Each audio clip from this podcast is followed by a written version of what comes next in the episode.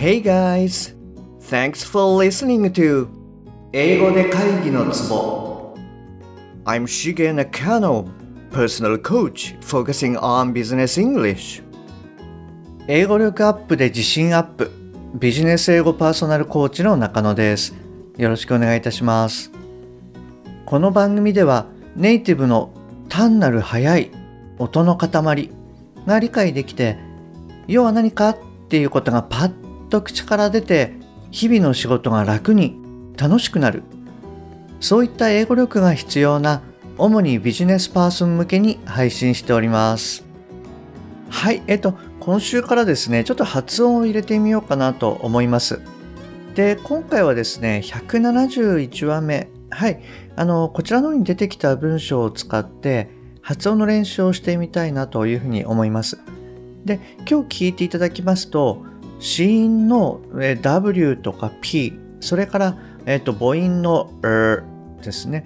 あの bird とか。はい。この音が理解できると思います。で私もですね番組で時々お伝えしてるんですが発音を理解すると伝わりやすくなるのはもちろんなんですけれどもリスニング力がアップされる方が多いです。つまりその発音習得っていうのは必須ではないんですけれども英語習得の近道の一つというイメージです。ですので今日もぜひ最後までお聴きくださいね。あともしあなたがですね171話目はいこちらを聞いていない場合はまずはそちらをお聞きください。あともしあのお時間があればで結構なんですけれども、えっと、47話目で発音の基礎となる腹式呼吸や声の高さ、はい、これをあのシェアしてますので、あのそちらも合わせて聞いてみてくださいね。はい。本題に入る前に1点ご連絡させてください。今、あの LINE のお友達向けに英語の豆知識やクイズを週1でシェアしてます。で、皆さん回答を送ってくださったり、楽しいって言っていただいてます。で、日常のちょっと困った時にパッと相談に乗れるような無料相談箱っていうのも作りました。ですので、もし面白いかもとか役に立つかもって思われたら登録してみてくださいね。はい。じゃあ、あの、本題に入りますね。で、171話目の時にもちょっと触れたんですけれども、今回はこちらの文章を使ってやっていきますね。What's your purpose? What's your purpose? はい、こちらになります。最初なので、あの、ちょっと細かく説明すると、発音を習得するにはその順番があるんですね。一つ目は、えっと、アルファベットの音の理解。まあ、いわゆるこれ、あの、音素なんて言い方しますけれども、はい、こちらが一つ目。で、二つ目は、単語の音の理解ですね。で、三つ目は、文章としての音の理解はい。ですので、その順番でやっていきますね。はい。で、まずはですね、W の音ですね。で、W 音っていうのは、口を尖らせながら音を出すイメージになります。あの、日本語のうに近いんですけれども、もっとこう、唇を尖らせつつ、喉から音を出すっていうのがイメージになります。で、例えばですが、あの、森ってあの、ウッドって言いますよね。で、これをまあ日本語的に言うと、ウッド、ウッド。はい、こんな感じですよね。でもこれをその英語っぽく発音すると、would, would。はい、こんな感じになります。そうですね。なんかあの、音の違いっていうのを感じられました？はい。で、あの、まあ、ゴルフ、ゴルファーですよね。えー、タイガー・ウッズではなくて、Tiger Woods Woods はい、こんな感じの音になります。で、あの、この W 音を出すときは、まあ、唇を尖らせるタイミングで音を出すと。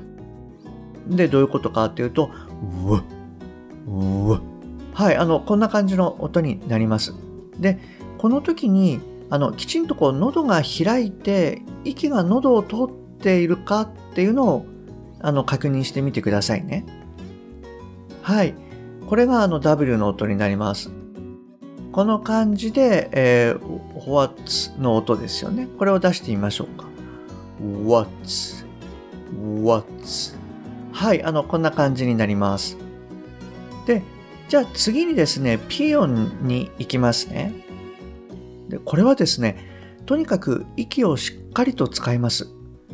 で、唇を巻き込まないで逆にこうちょっと突き出すイメージにしてみてください。で、あの、私があの認定講師をさせていただいている English Joy っていう、まあ、発音専門の学校があるんですけれども、そちらではスイカの種を唇に挟んでプッて飛ばすイメージっていうふうにお伝えしてます。もしあなたがあの田舎育ちだったらなんかイメージつくかもしれないんですけれども、なんでしょうね、こう夏の縁側にこう座ってスイカを食べてて、で、それを庭の方にこうプッて飛ばすような、誰が一番飛んだみたいな、まあそんな感覚ですね。はい。これがまあ一番わかりやすい描写なので、ぜひあの覚えてください。で、実際にどんな音になるかっていうと、はい、こんな感じになります。すごいあの、口の前にですね、手を当てていただくと、その息の量っていうのを感じることができると思います。あの、ちょっとやってみてください。で、171話を聞いていただくとわかるんですけれども、このプレゼンターですね、とにかくピー音が強いです。なので、これをまあ真似するような感じでやっていただくと、あの、ネイティブの音に近づきます。で、まあちょっと補足なんですが、えー、purpose の2つ目の P ですね。これはアクセント音節ではないので、あの、そこまで大きくはなってないです。で、ピ音に関しては、おそらくリスニングの方は、まあ問題ないと思うんですよね。はい。ただ、ネイティブがこんな感じで強く発音しているっていうことは、彼らがその聞く側、つまりこう我々が話す側になった時に、この力強い音っていうのを、まあ彼らとしては待ってるわけなんですよね。で、その時にこうきちんとこう弾ける音を出さないと、やっぱり相手にこう伝わりにくくなってしまいます。はい。なので、ちょっとまあそういった観点っていうんですかね。はい。逆の立場っていうことで考えるのも大事なので、あの、念のためお伝えしました。で、次はですね、えー、r っていう音をですね。これはまあ本当にいろんな単語で出てきますよね、この母音は。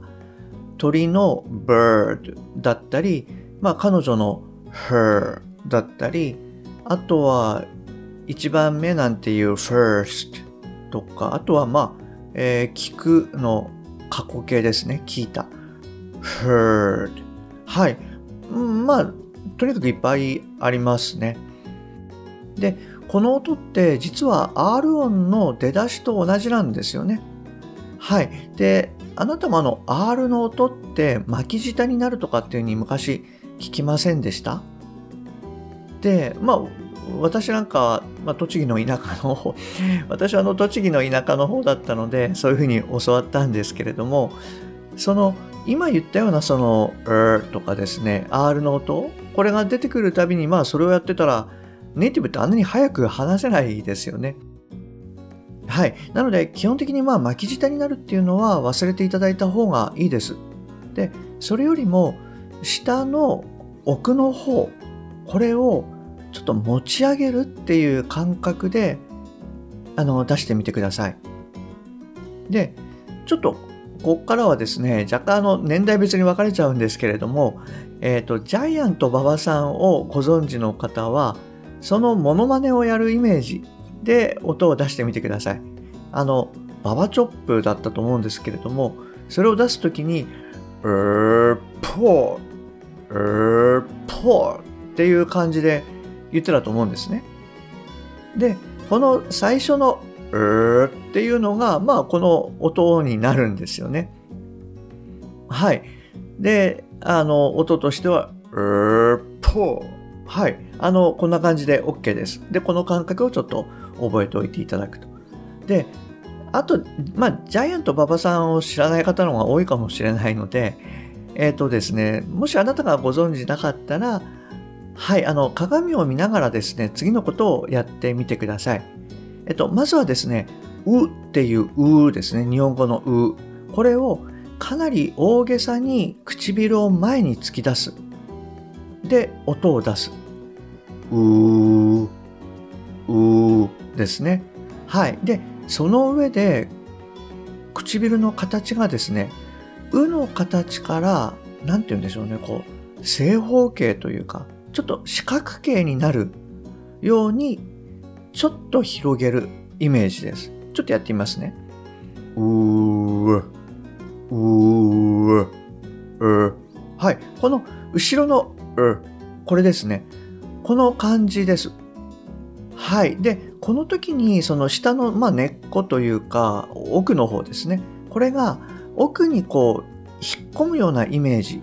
これが、あの、わかり、わかるんじゃないかななんて思うんですね。うー、う、う、う、う。この音ですね。はい。なので、ちょっとその時に喉から出てるかなっていうのも確認してみてください。これらの音素が分かったらですね、次はま単語に行きますと。で、まず最初に what's ですよね。こんな感じになります。what's, what's. はい、こんな感じです。はい、大丈夫ですか？で、次はですね、えー、purpose ですね。で、最初の P は、えー、破裂させて、その後の、えー、er ですね。これは、er, ぽか、うー、このイメージになります。ちょっとやってみますね。purpose, purpose. はい、こんな感じになります。はい、どうでした？あの、大丈夫ですか？発音ってちょっとあのやってて分かりにくくなっちゃうかもしれないので、その時はちょっとまた巻き戻しで聞いてみてください。はい。で、これらがこう、あの、できるようになってきたら、あの、文章としても言えるようになります。ちょっとやってみますと、What's your purpose? はい、こんな感じになります。であとはこれを徐々に、まあ、早くしていくと。What's your purpose?What's your purpose? はい、こんな感じですね。で、これをまあ繰り返しやっていくことで、あの、音を取り込んでいくっていう感じになります。まあ、発音っていうのがですね、その理論自体は、まあ、ある程度覚えられるんですけれども、その、なんていうんですかね、こう、体に染み込ませないと、うん、なんでしょうね、あの、効果が半減しちゃうというか、どうしても我々が話す時っていうのは、話す内容に、まあ、フォーカスする必要がありますよね。なので、腹式だったり、声の高さだったり、音素、はい。こういった3つの大事な発音のポイントっていうのが、なかなかこう、うん、気をつけることっていうのが簡単じゃないんですよね。はい。なので、まあ、繰り返し繰り返し、こう、口から出して、無意識レベルに、こう、落とし込んでしまうと。はい。そういうふうにすると、あとは、こう、喋ることに、まあ、フォーカスできるので、伝わりやすくなる。で、さらにはこうリスニングにも役立つっていうことになります。なので、はい、あの、まあちょっと一緒にですね、こう練習しながら、はい、あの、無意識レベルにまでこう落とし込んでいただけるといいかなと思います。はい、えー、今日もですね、最後までお聴きいただきましてありがとうございます。もし今回のが役に立っていれば、ぜひ購読ボタンを押してくださいね。番組に対するご意見などはすべて LINE 経由でお受けしております。番組の説明欄に URL を記載しております。もしくは、アットマーク、しげ -eng-coach。はい、こちらの方でお探しください。また、もしあなたのお近くで英語が聞けなくて困ってる、英語がパッと話せなくて辛い、自宅からの電話会議が大変、はい、こういった方がいらっしゃいましたら、ぜひこの英語で会議のツボを教えてあげてください。一人でも多くの方にお役立ちいただけると嬉しいです。Okay, that's all for today. Thanks for listening. See you next time. Bye bye.